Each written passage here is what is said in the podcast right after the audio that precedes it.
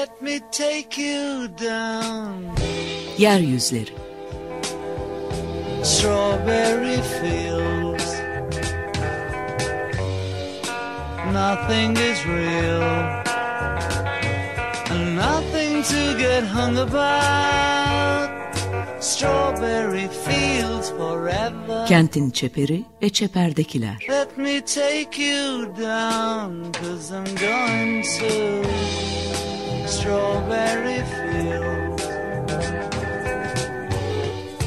Hazırlayan ve sunanlar Murat Güvenç, Aysim Türkmen ve Deniz Gündoğan İbrişim.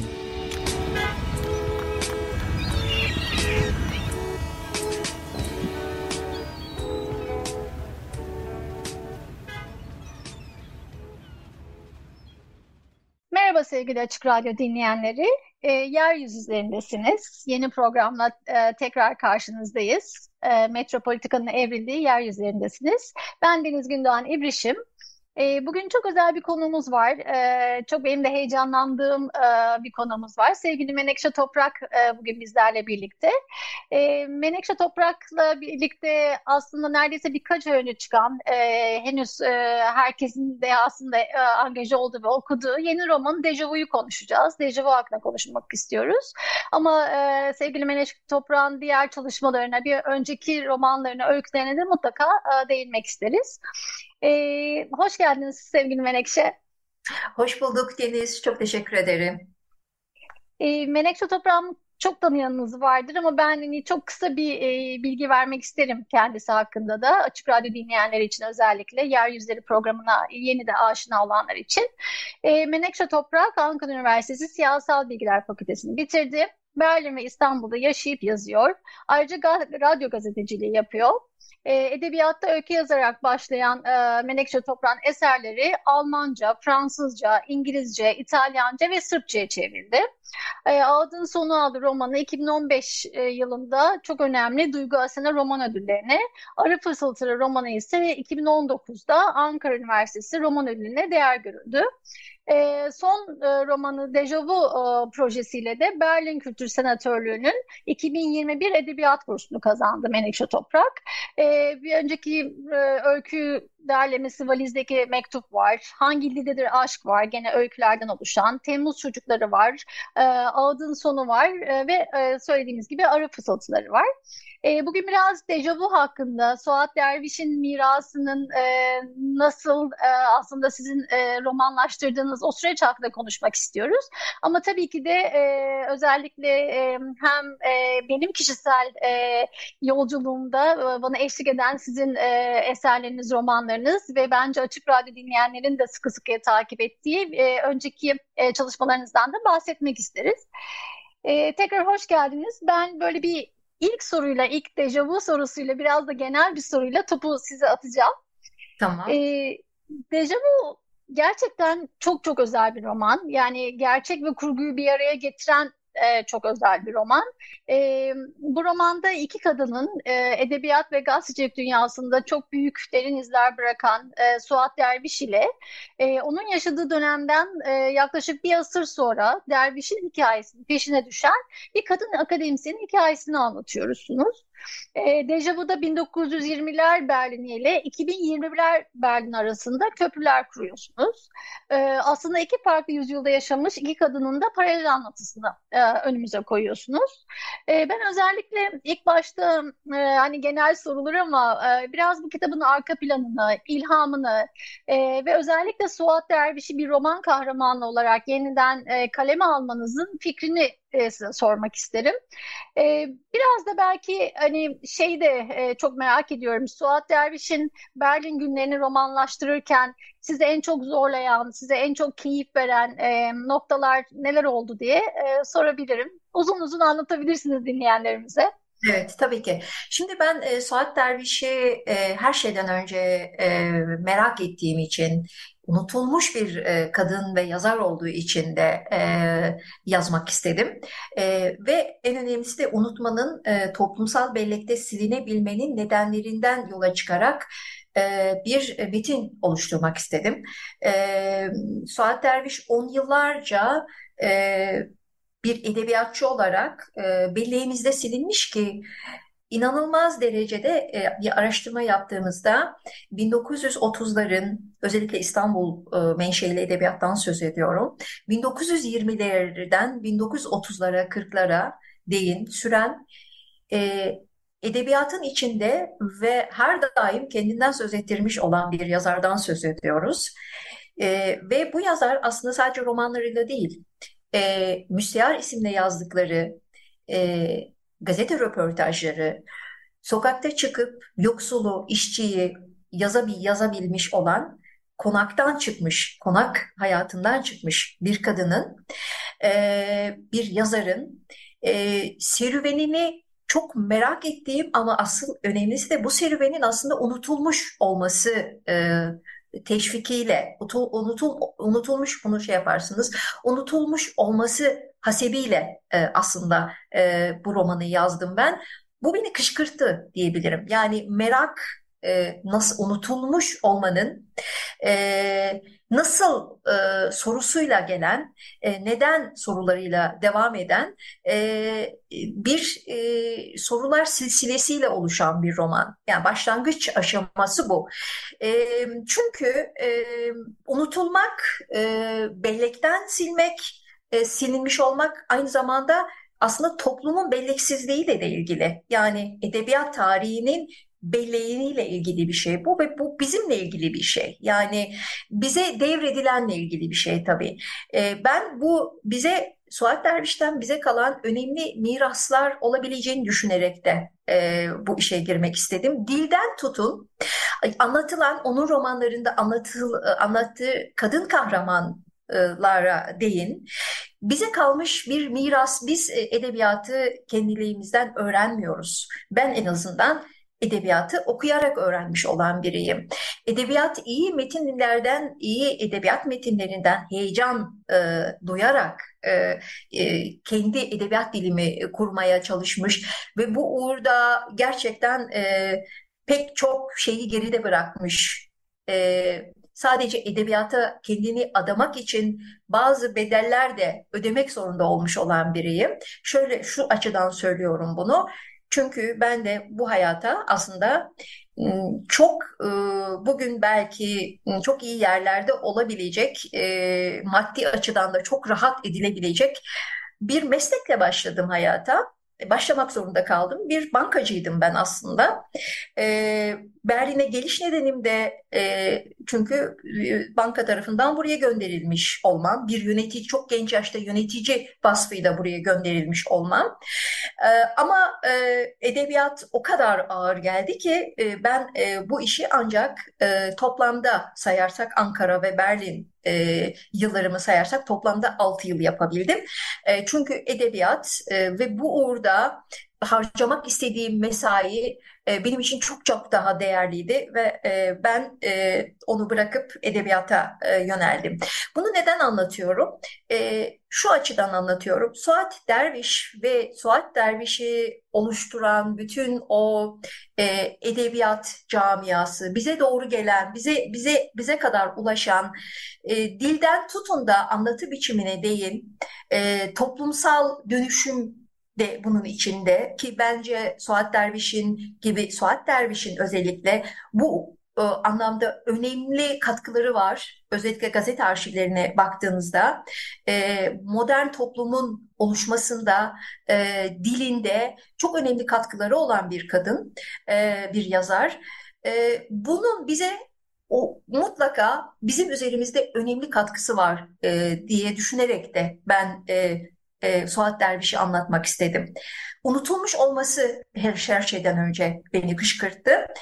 Ben e, bir yandan da bu unutulmuş olmanın en başına dönmek istedim. Yani nerede başlamıştı bu? İlk unutulma anı ne zaman başladı? Bu yüzden de tam da aslında Berlin'e e, vardığı anla başladığını varsayarak ve iddia ederek öyle diyelim e, romanı tam da Berlin'e vardığı anda Suat Derviş'in e, Sabahattin Ali ile ve sonradan dördüncü işi olacak olan Reşat Fuat e, Bey'le o zamanlar henüz Baraner ismini almamış e, e, ile karşılaştırarak ve onların aralarındaki bir diyalogla başlattım nedir bu diyalog? Bir zamanlar tam da hakkında Suat Derviş'in Suat Derviş hakkında yazılmış Suat Derviş hakkında ki bir dava bir mahkeme e, e, kararının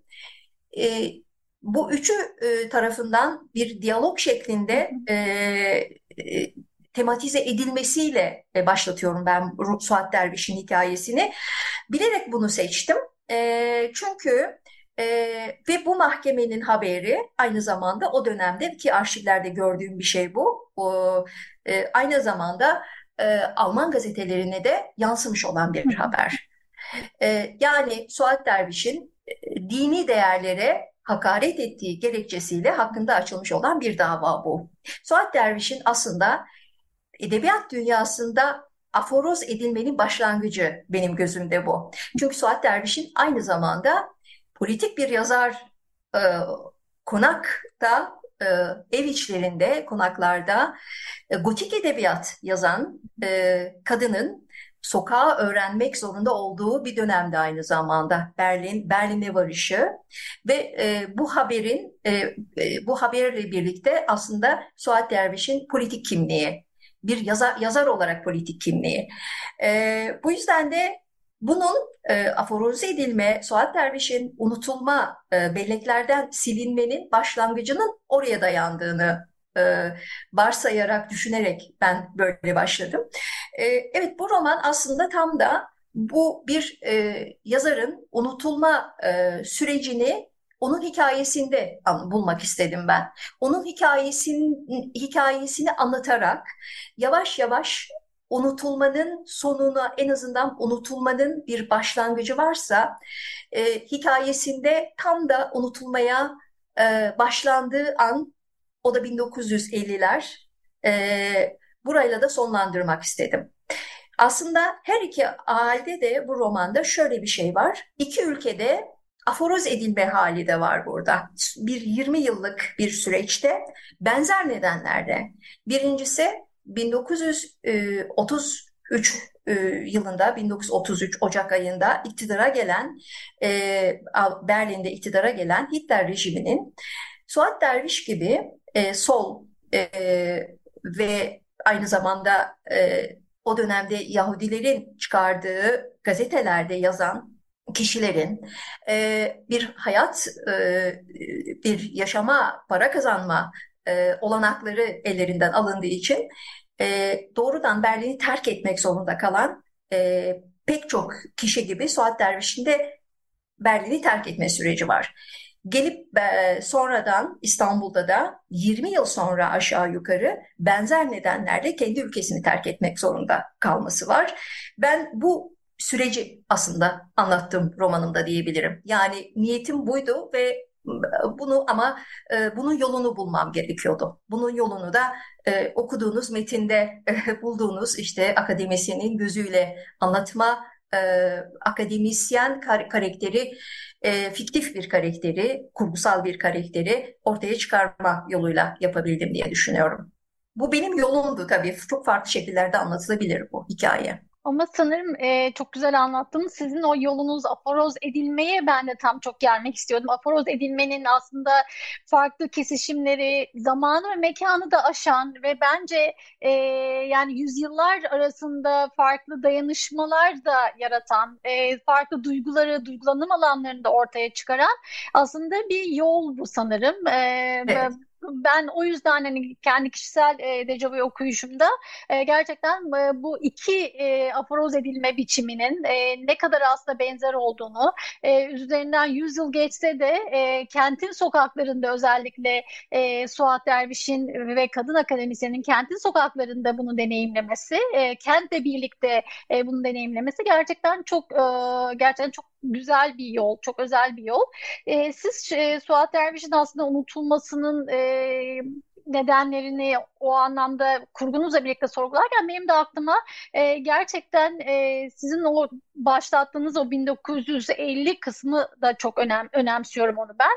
E, çünkü aslında tam da e, Suat Derviş'in e, biraz daha önce bir 20 yıl öncesinde e, 1930'larda İstanbul'da özellikle işte Cumhuriyet Gazetesi için, Son Posta için ya, yaptığı e, sokak röportajlarını e, anımsadığımızda aslında e, bütün o yoksunluğun, yoksulluğun, e, kadın karakterlerin e, mücadelesini ya da fosforlu cevriyede aslında e, o mezarlıklarda e, fosforlu cevrenin ge gezindiği ve aslında kendine alan açmak istediği yerleri aslında Suat Derviş e, tam o zamanlardan yapmaya başlamış ve ben bana göre de e, bu çok o dönemler için çok ayrıksı. E, çünkü hem feminist Kesinlikle. Kesinlikle. Hem Mar Marksist hem gerçekten e, farklı e, politik bir angajmanı var ve gerçekten de aslında e, edebiyat kanununa e, ya da işte o tarihe e, gir, giremiyor ve girmesi istenmiyor. E, bu anlamda sizin onları daha farklı bir kurguyla önümüze koymanız e, gerçekten hem çok şaşırtıcı hem de e, çok olanaklı gibi geliyor bana. Evet yani şöyle bir şey vardı. Suat Derviş'in hikayesi aslında öteden beri çok merak ettiğim şeylerin e, şeyleri bana anlatmaya e, e, aracı oldu, bana vesile oldu. E, çok önemliydi bu anlamda. E, şimdi e, mezarlıklardan mesela söz ettiniz. Ben bir şekilde romanı ismi sonradan oluştu. Dejavu ismi sonradan oluştu. Çünkü gerçekten ve kendiliğinden yani bazı şeyleri hiç hesaplamadan şimdi siz mezarlıktan söz ederken benim de aslında Berlin'de mezarlıklardan söz ettiğimi görüyorum. Bu biraz da tabii hani bu romanda iki ayrı e, metin var, iki ayrı düzlem var. Bir çerçeve metin aslında ben anlatıcı, akademisyen kadının metni, e, ben anlatıcı kısmı. Onun hikayesi aslında. E, onun hikayesi ni belki de oluşturan aynı zamanda Suat Derviş'in hikayesi. Çünkü ikisi birbirini çağrıştırarak oluştu. Ben bir Suat Derviş e, biyografisi yazmak istemedim. E, bu tür bir yazar değilim çünkü ben. Böyle bir e, sorularıyla, e, diğer bütün metinlerimi e, okuyanlar bilirler. Sorularla e, ve meselesiyle yazılmış olan metinler. E, Valizdeki mektuptan tutun da ilk metinden e, son romanım e, Arı Fısıltılarına, bundan önceki romanım Arı Fısıltılarına değin. Hep bu kendi sorularımın peşinde giderek oluşmuş olan metinler ve böylesi metinleri de severek okuyorum. Kendim de yazmaya çalışıyorum böylesini. Böylesini yazabiliyorum çünkü gerçekçi olayım. E, Suat Derviş de bu anlamda benim için bir e, evet bir bir e, kahraman elbette bir roman kahramanı olarak çıkıyor karşımıza. Ama ben e, bir biyografik metin yazmak istemedim. E, zaten vardı böylesi bir biyografisi. E, tekrarını yapmanın bir anlamı yok.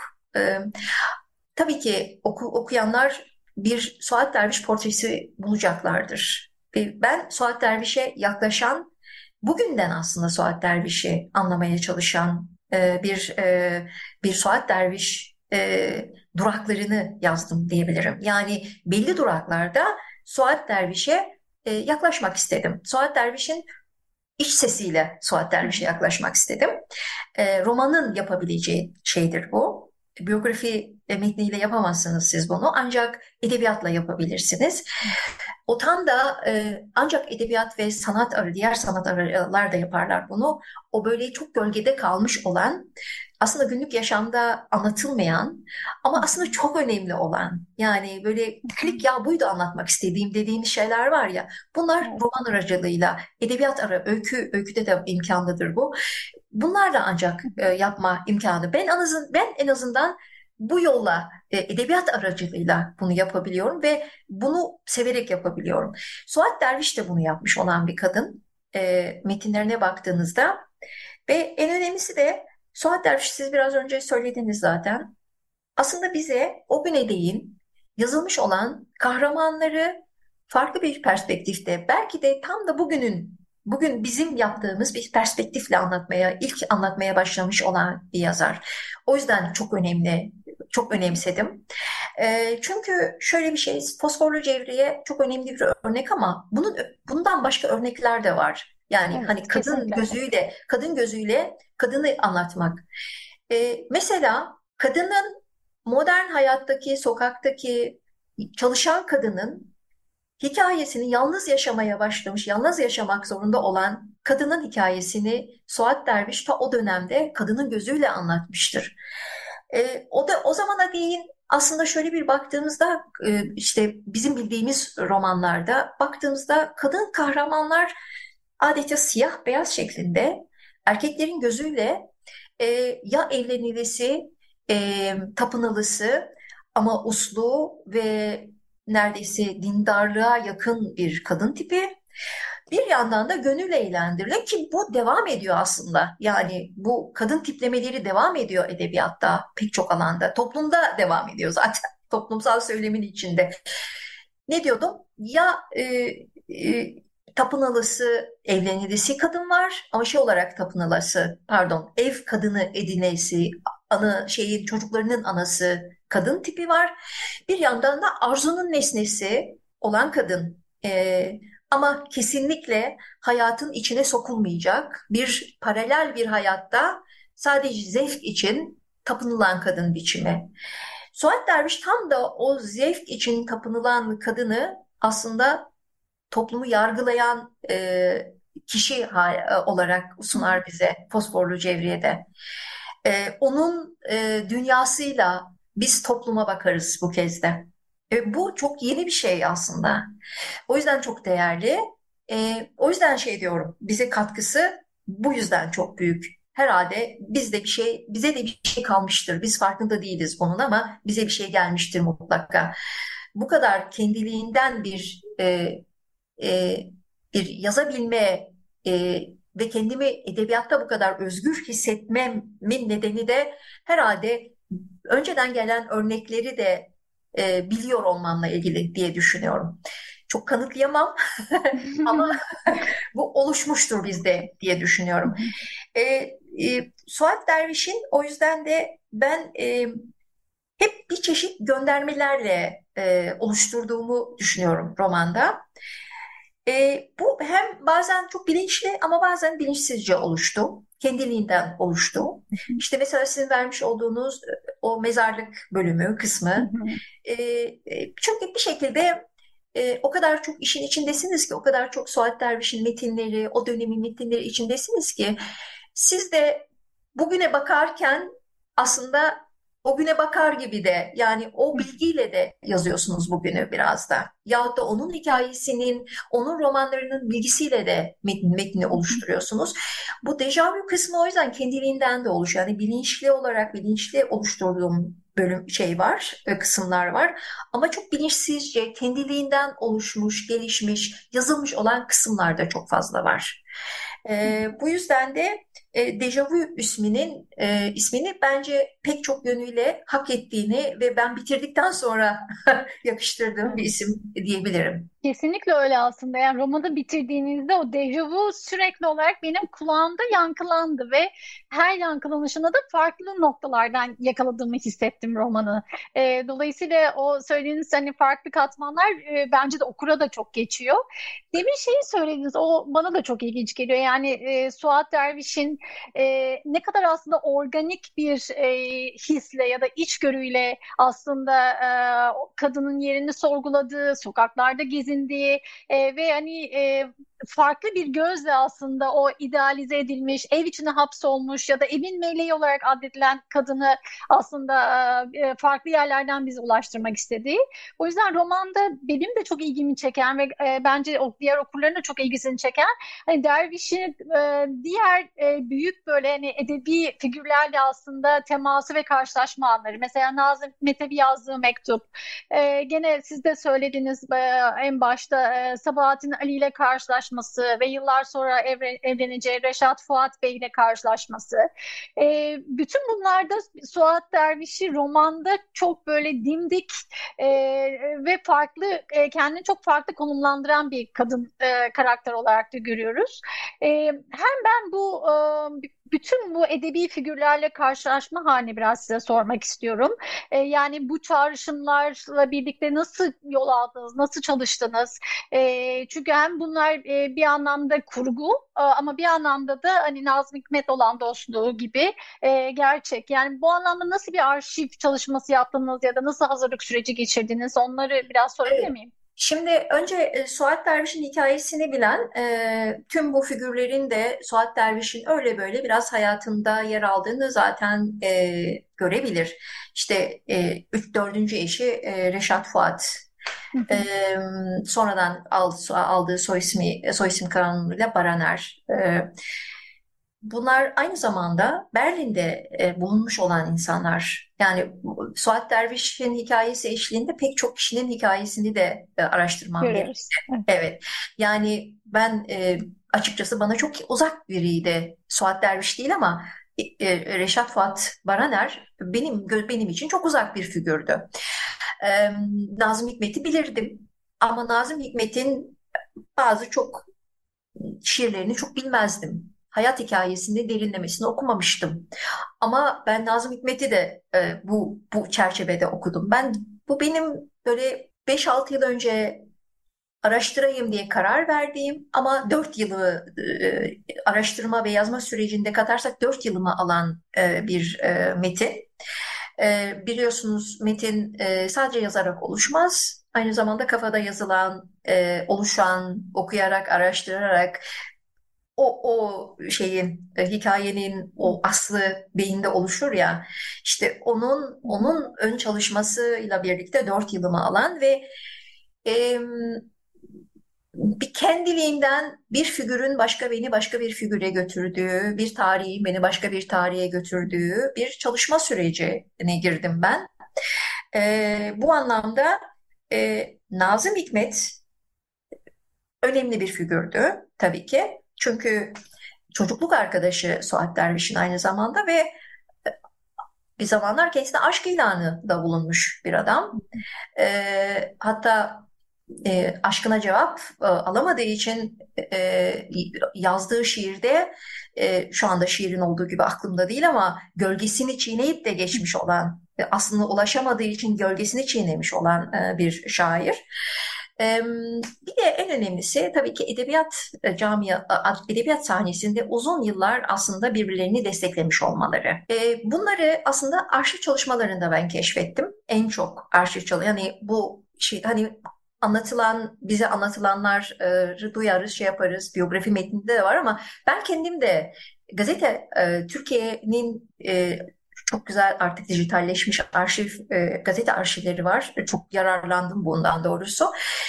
E, mesela çok ufak ufak haberler e, bana çok ipuçları verdiler. Mesela işte Suat Derviş'in 1929 yılında ilk kez bir edebiyat heyetinin e, toplandığını, Suat Derviş'in yabancılar, yabancı e, e, lisanlar bölümünde bölümüne seçildiği, alanına seçildiği sorumlusu seçildiği.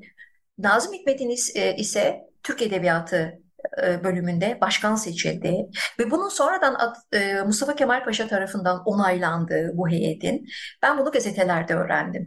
Bunun başka yerlerde de çok tematize edildiğini duymadım.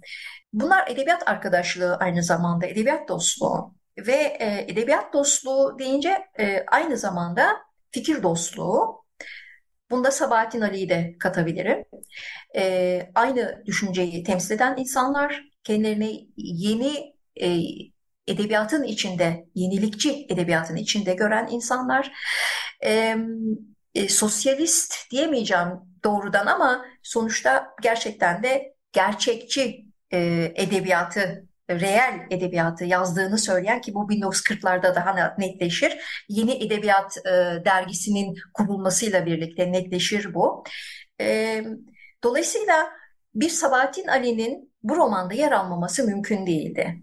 Ama bunu nasıl yer aldıracaksınız? Yani evet hani neresine nasıl koyacaksınız? İşte bütün belki de romancılık hüneri biraz burada başlıyor.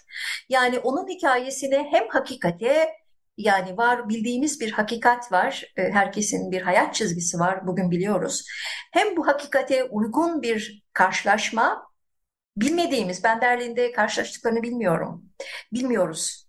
Muhtemelen karşılaşmışlardır ama o, o zaman e, Suat Derviş ünlü bir yazar ve e, Sabahattin Ali bir öğrenci ki ben de öyle tanıştırdım. Ama gerçek anlamda tanışıp tanışmadıklarını bilmiyorum ama ben tanıştırıp ve onları birer ta o zamandan dost, arkadaş e, yapmayı uygun buldum.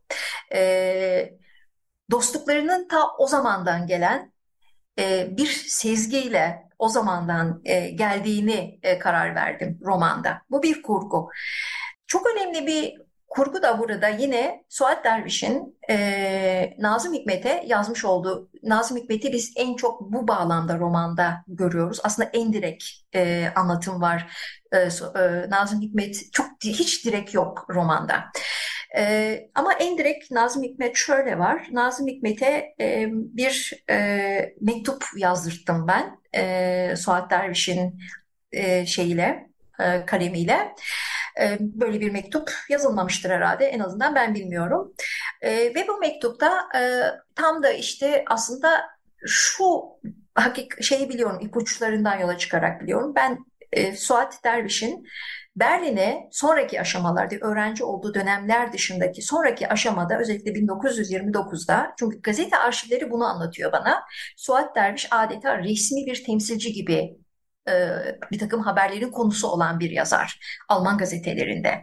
Gidiyor geliyor sürekli işte kongrelere katılıyor vesaire ve bu bunların bu, bunların nedeni de Suat Derviş'in gerçekten de edebiyat heyetinin e, e, yabancı e, lisanlar bölümüne seçilmiş olması ve bunun da e, Atatürk tarafından onaylanmış olması. Resmi bir şeyi var. Hmm, bunu e, hiçbir zaman Suat Derviş hiçbir yerde anlatmıyor ama gazetelerde böyle bir heyetin kurulduğunu biliyoruz. Ve sonraki aşamalarda Suat Derviş sürekli Berlin arasında gidip geliyor. Dolayısıyla ben buradan onu çıkarıyorum. Evet böyle resmi bir kimlikle de gidiyor aynı zamanda.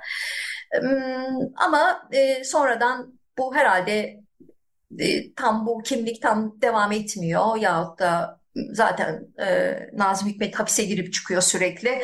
Bu mümkün olmuyor ve Suat Derviş orada e, kendi edebiyatına yoğunlaşıyor, kendi işine yoğunlaşıyor. Baştan itibaren aslında kendi işine, işine yoğunlaşarak gidip geliyor, onu da görüyoruz. E, ama tam da orada Nazım Hikmet'e yazdığı bir mektupta neler yapıp ettiklerini anlatır. Ee, ben onu o mektup aracılığıyla da biraz anlatmak istedim. Nazım Hikmet'i Suat Derviş'in Berlin'de nasıl algılandığını, neler yazabildiğini anlatabilmek için de e, uygun gördüm bunu. Çünkü e, aslında Suat Derviş şöyle bir e, arşivlere baktığımızda Almanya'da Ber e, şeyde kendi ülkesinde aslında gotik edebiyatı yazan işte kadın hikayelerini yazan e, kadın bir yazar geliyor Berlin'de birdenbire kendi ülkesine dair bir şeyler anlatmaya başlıyor. Aslında şunu söyleyebilirim. Bugünden yola çıkarak da bunu söyleyebilirim. Yazmak zorunda kalıyor. Çünkü kendisinden istenilen bu oluyor. Ee, anılarında Berlin'de Berlin'i anlatan, Berlin'e dair çok kısa e, da olsa bir anıları var yayınlanmış. 1936 yılında e, Yeni Posta Gazetesi Son Posta Gazetesi'nde yayınlanmış olan. E, şöyle der orada e, ben e, roman ve diğer bir sürü hikayelerimi çevirileriyle gittim der. Ama bakarız ki aslında evet roman o hangi roman çevirisi olduğunu bilmiyoruz ama öyle bir roman çevrilmiş öyle bir roman yayınlanmaz. Ne yayınlanır sonunda? yayınlanmış olan tek e, romanı o da Sultanın Karıları. Harem'i anlattığı e, bir roman bu. Ve şuradan yola çıkarak şunu söyleyebilirim. Evet Suat Derviş Berlin'e gitmiştir. Berlin'de ünlenmiştir. Ama ancak onların e, Berlin'de tam da bu şarkı oryantali or, um, pardon oryantalist bakış açısıyla e, şarkı e, anlatan bir Berlin, anlayan bir Berlin atmosferiyle karşılaşır. Hem buna itiraz eder sürekli, yani böyle bir kafada oluşmuş bir hala e, çoktandır ortadan kalkmış olan bir Osmanlı harem e, kültürünün devam ediyor olduğuna dair bir bilgi e, var sürekli ortalıkta. Hatta kendisinin de haremden çıkmış bir prenses olarak algılandığını e, fark eder. Ve Bunun üzerine e, mesela yazılmış olan bir metin var Almanca. Suat Derviş'i bir Alman yazar Suat Derviş'i Prenses Suat Derviş diye tanıtır mesela. Bu şu anlama gelir. Evet saraydan çıkmış bir prenses olarak algılıyorlar, e, algılamışlar. Suat Derviş hem bunlara karşı çıkar sürekli, bunu anılarında da yazar zaten karşı çıktığını, haremin anlatılma biçiminden dolayı da. Ama aynı zamanda kendisinden de istenilen de bu olduğunu görüyoruz. Çünkü en çok bu metinler var Suat Derviş'in yazdığı. Ve sonunda da Sultanın Karıları e, adında bence çok güzel, yine Suat Kesinlikle. Derviş e, e, meşrebince yazılmış. E, çok güzel bir metin. E, Suat Derviş sonunda bunu yazabiliyor. Ve bu mektup mektubunda tam da bu durumu şikayet ediyor aslında e, Nazım Hikmet'e. Şikayet etmesinin nedeni şu, çünkü Nazım Hikmet e, bu şark bakışına ilk itiraz etmiş olan kişi, şarkiyatçı bakışa ilk itiraz etmiş olan e, yazar. E, o da e, ünlü bir şa- şiiri var, Pierre Loti şiiri. Evet. Böyle çok kısa bir değinmek isterim ona. Tabii ki. Şimdi şöyle geçer. E, çünkü Pierre Loti kim? Pierre Loti işte kocaman bir Pierre Loti e, e, tepemiz var değil mi? Evet var. 19. yüzyılda e, İstanbul'a gelmiş e, bir Fransız e, askeri bildiğim kadarıyla. Yanlış bir şey söylemiş olmayayım. Ama gelip orada İstanbul'da çok sevmiş. Fakat hiç saraya girmeden e, harem kültürünü bilmeden saray kadınları hakkında romanlar yazmış olan biri. Çoğu zaman çok romantize edilmiş, abartılmış olan e, e, romanlar bunlar ama döneminde gerçekten Fransa'da çok satmış bunlar bu romanlar. Bunun bunu bilen e, Nazım Hikmet ise buna öfkelenenlerden biri. Şöyle der mesela Pierre Loti şiirinde adı doğrudan şiirin adı böyle Pierre Loti. Tevekkül, kısmet, kafes, kan, han, kervan, şadırvan, gümüş tepsilerde rakseden sultan, mihrace, padişah, bin bir yaşında bir şah. Minarelerde sallanıyor sedef nalınlar, burunları kınalı kadınlar. Bu Pierre Loti'nin anlattığı şark. O da sonunda diyor ki itirazı şu. İşte Frank şairinin gördüğü şark. İşte dakikada bir milyon basılan kitapların şarkı. Lakin ne dün ne bugün ne yarın böyle bir şark yoktu, olmayacak. Şark üstünde çıplak esirlerin aç geberdiği toprak diye bir e, devam eden bir şiiri var. O yüzden de ben e, tam da e, Suat Derviş'in tanık olduğu o şarka bakışın e, o bakışa itiraz etmiş olan Nazım Hikmet'e bir anlatmasını istedim. Kendine nasıl bakıldığını, neler istendiğini bir e, şey aracılığıyla anlatmak. Çünkü bu aynı zamanda bugün de hala devam eden bir hakikate e, e, karşılık geliyor diye düşünüyorum.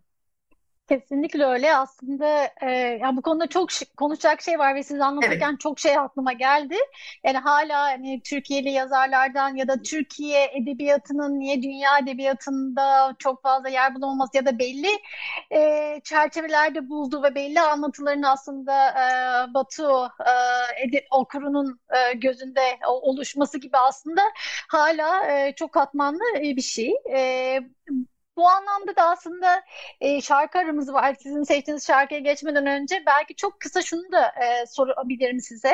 E, bu bütün bunlar aslında hafıza konusunu da bana çok düşündürüyor. Yani e, aslında resmi hafıza ve gayri resmi hafıza, onların arasındaki ilişkiyi, onların e, özellikle e, gayri resmi hafızanın e, bütün bu klişeleşen ya da böyle hani kemikleşen anlatılara karşı e, nasıl itirazın dile getirdiği gibi. E, çünkü bütün bunlarla birlikte e, sizin bütün bu kurgunuzla birlikte aslında e, homojenleştirilen bir e, kültür hafızasında da sizin itirazınız var gibi hissediyorum romanda.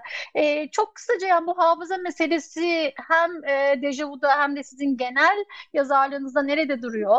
Ya ner çok önemli. Yani çok, çok önemli, evet. Çok güzel yakalamışsınız. Benim edebiyatımın çok önemli yerinde duruyor. Valizdeki mektupta başlıyor bu. O e, e, resmi hafıza. Yani romanda bunun tabii bu, bu, bu bir şeydir, bu bir yorumlamadır. Ee, edebiyat bilimcilerin en güzel yakalayabildiği ki valizdeki mektupta bunu bence e, Amerika'daki iki akademisyen iyi yakaladı diye düşünüyorum. Tam da o hafıza bağlamındaki e, hikayenin hafıza bağlamında anlattıkları. E, insan aslında yazar olarak kurgusal metinlerde çok farkında olmuyor bunların. Bazı şeyler çok sonradan diyorsunuz. Aa böyle mi anlatmışım? Evet aslında farkında değilsiniz bazı şeyler anlatırken. İyi ki değilsiniz ama. Yani bu iyi bir şey bana kalırsa. Yoksa öldürür. Yani çok bilinçli olarak gönder yaptığınız göndermeler çoğu zaman çok sırıtabiliyor. Angaje edebiyatın içine girebiliyor. Ben angaje edebiyatın e, çok şey değilim, meraklısı değilim açıkçası. Olmamaya çalışıyorum kendimde. Politik metinlerim ama e, angaje değil diye düşünüyorum. E, çünkü anlatıya girdiği anda o angaje olmaktan çıkıyor zaten. Yani anlatının özelliği bu. Anlattığınız anda e, Adorno'ya da gidiyoruz tekrar aslında. Hani o bir şeyi anlattığınız anda acıyı biraz hafifletmek gibi, acıyı daha çekilir hale getirmek, daha okunur hale getiriyorsunuz bunu. Anlatının o yüzden böyle büyülü, böyle iyi bir tarafı da var. Ee, ama hafıza, e, Suat Derviş bu anlamda da bu şeyime benim e, ta şeyden başlayan Valizdeki Mektup'ta da var bu. Temmuz Çocukları romanımda da var.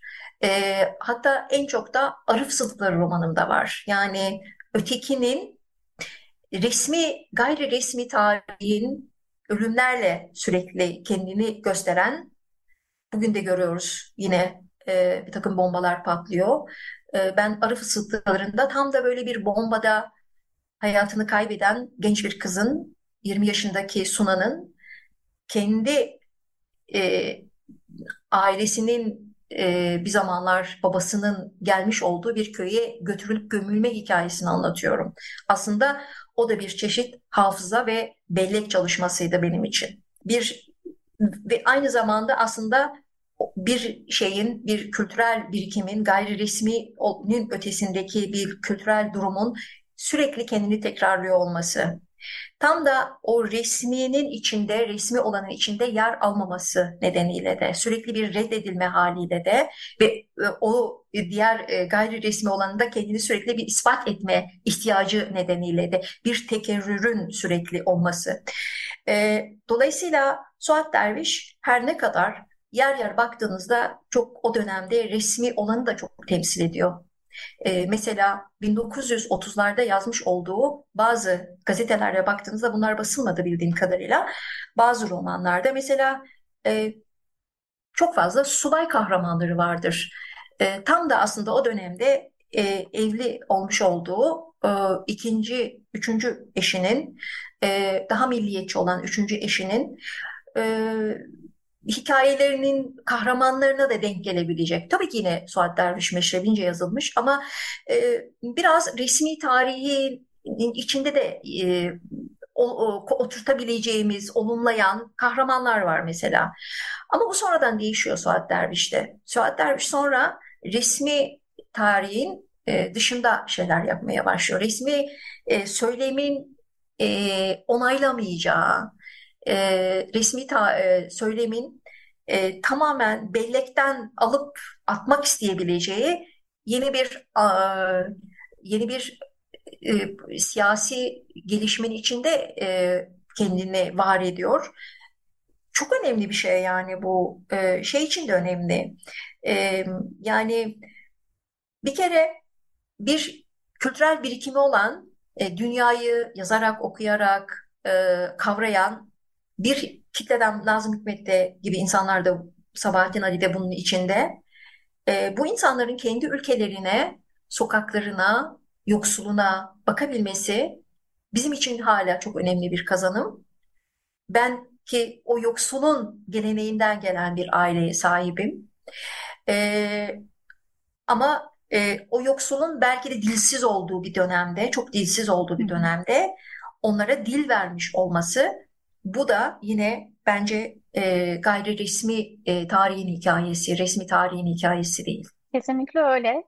E, isterseniz bir şarkı arası verelim. E, yavaş yavaş zamanımız azalıyor. Böyle siz anlatın biz dinleyelim istiyoruz aslında ama e, sizin bizim için seçtiğiniz Marlene Dietrich'ten e, bir şarkınız var. Umarım doğru telaffuz edebilirim.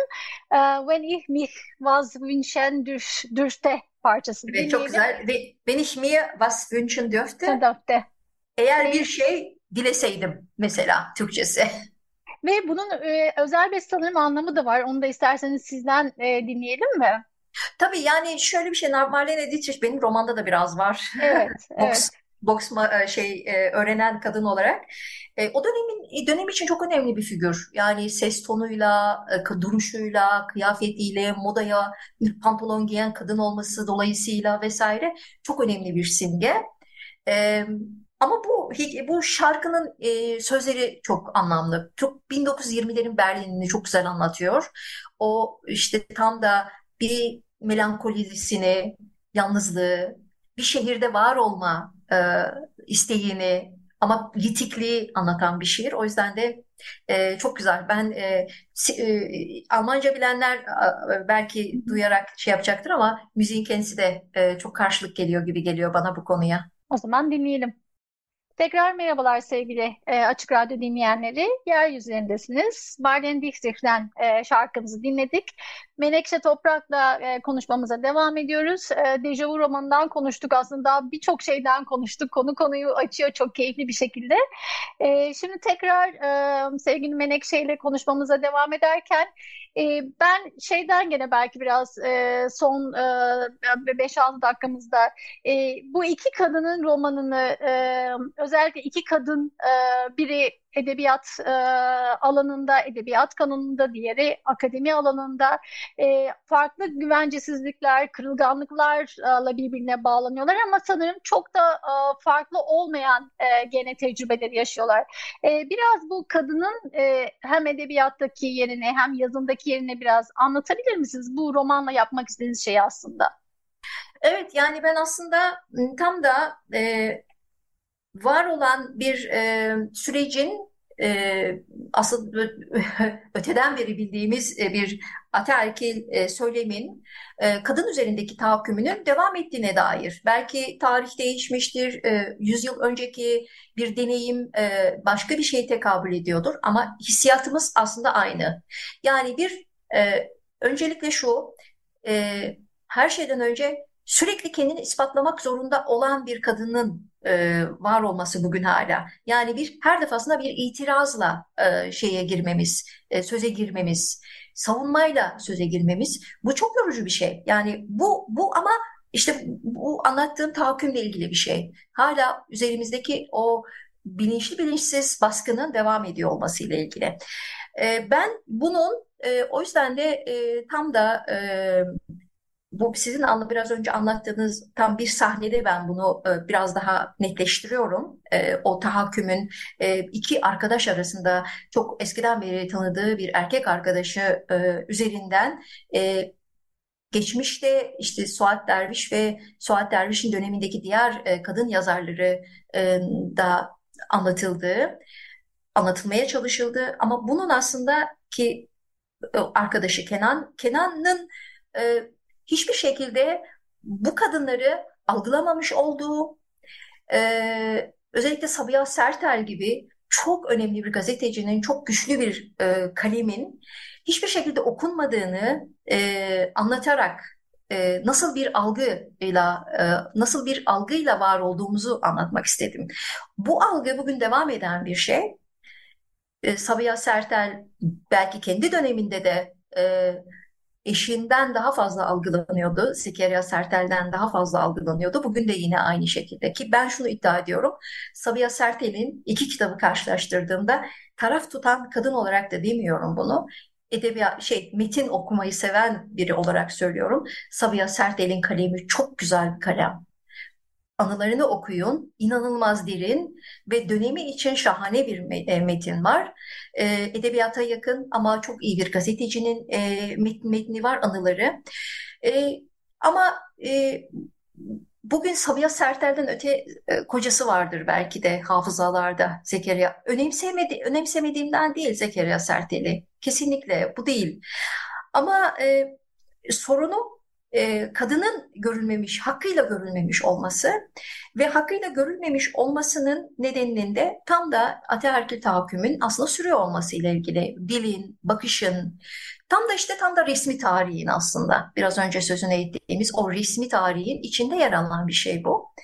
E, bu buna itiraz eden e, bir e, bugünün kendi hikayesinden de kendi iç işsel olarak itirazından da yaşadıklarından da yola çıkarak geçmişe de itiraz eden bir kadın kahramanım oluştu o yüzden de. Dejavu biraz da buradan geliyor. Yani o duygunun devam ediyor olması, toplumsal duygunun aslında neredeyse devam ediyor olması ile ilgili. Ee, biraz da okurun şeyini de bırakmak isterim. Yani onlar nasıl hissederler? Ee, biraz da onu onu da ben yazdım ama okur nasıl görüyor? Onu bazen çok son zamanlarda çok güzel özellikle genç kadınlardan aldığım tepkiler sosyal medyadan bu e, yazmak istediğim şeyi, yapmak istediğim şeyi başardığım hissine kapılıyorum. O yüzden de mutlu ediyor bu beni. Ha, harika gerçekten. Yani daha önce de söylediğimiz gibi sanırım o dejavunun aslında yüzyıllardır belki o süre gelen o bir sürekliliği de e, şey yapıyorsunuz, e, öne çıkartıyorsunuz ve e, dediğiniz gibi aslında bir, bir kadın metni daha aynı zamanda. Kesinlikle. Evet. E, dolayısıyla hani hem genç akademisyenler, genç kadın akademisyenler yani e, benim de gördüğüm ve gözlemlerim kadarıyla e, dejavuyu e, çok güzel kucakladılar, çok güzel sahiplendiler. O yüzden tekrar tekrar kaleminize sağlık e, sevgili Menekşe Toprak.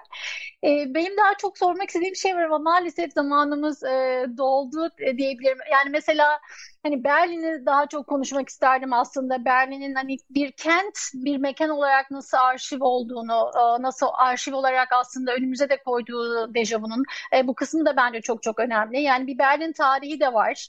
E, Tabii, kesinlikle. Önceki romanlarınızda da vardı. Yani mesela hani o Nazi tarihi, işte gene yani mezarlıklar, işte gaz odalı yani o aslında travmatik ve çok katmanlı tarihleri de bir anlamda parça parça önümüze koyuyorsunuz yapıyorsunuz. Belki ikinci bir program olarak sizden hani gayri resmi olarak bir sözde alabiliriz. Hani daha farklı şeyleri de konuşmak için tekrar sizi ağırlamaktan biz her zaman çok keyif duyarız. Çok teşekkür ederim ama zaten siz de anlattınız bunu. Yani bence kitabın e, okura nasıl geçtiği çok önemli. Yani e, benim çok da konuşmam gerekmiyor bana kalırsa. Çünkü gerçekten şimdi sizin bana anlattığınız e, işte bunlar hep biz e, sizinle ilk kez yüz yüze geliyoruz, ilk kez konuşuyoruz. E, tanıyoruz, tanıyorduk birbirimizi Tanıdım. değil mi? E, evet, farklı kesinlikle. şekillerde. Ama e, şu var işte tam da yazı üzerinden kurulan bir ilişki ve e, metinler üzerinden kurulan bir ilişki ve ilişkinin sağlıklı olduğunu e, görmek çok mutlu ediyor beni. Bu aslında bu roman da e, bunun ilişkisi. Yani tam da benim yazıyla olan ilişkim, Suat Derviş'in yazıyla olan ilişkisi ve yaratmış olduğum kahraman, e, akademisyen kadının yazıyla olan, e, edebiyatla olan ilişkisi. Bu, bu hepimiz böyle bir şey gibi bu edebiyatın içinde e, akrabayız diye düşünüyorum. Ben, ben ben bir akrabalığın hikayesini de anlattım bence biraz da. Diğer Nazım Hikmet'i, Sabahattin Ali'yi vesaire katarak bir aynı zamanda e, Alman yazarlar da var. O dönemde Berlin'de yaşamış olan başka yazarlar da var. Vicky Baum, e, Alfred Döblin, Ingard Cohen, bir sürü insan var. Bunlar hepsini, hep, hepsi ne akraba olarak görüyorum aynı zamanda. Çok çok teşekkür ederiz. Hem akraba hem de sanırım böyle çok güzel ağlar örmek de diyebilirim ben kendi evet. adıma. Çok Teşekkür. teşekkürler sevgili Menekşe Toprak. Ee, iyi ki katıldınız. İyi ki dejavuyu ve diğer konuları uzun uzun anlattınız. Çok teşekkürler tekrar. Ben teşekkür ederim. İyi yayınlar. Teşekkürler. Herkese şimdilik bu kadar. İyi haftalar.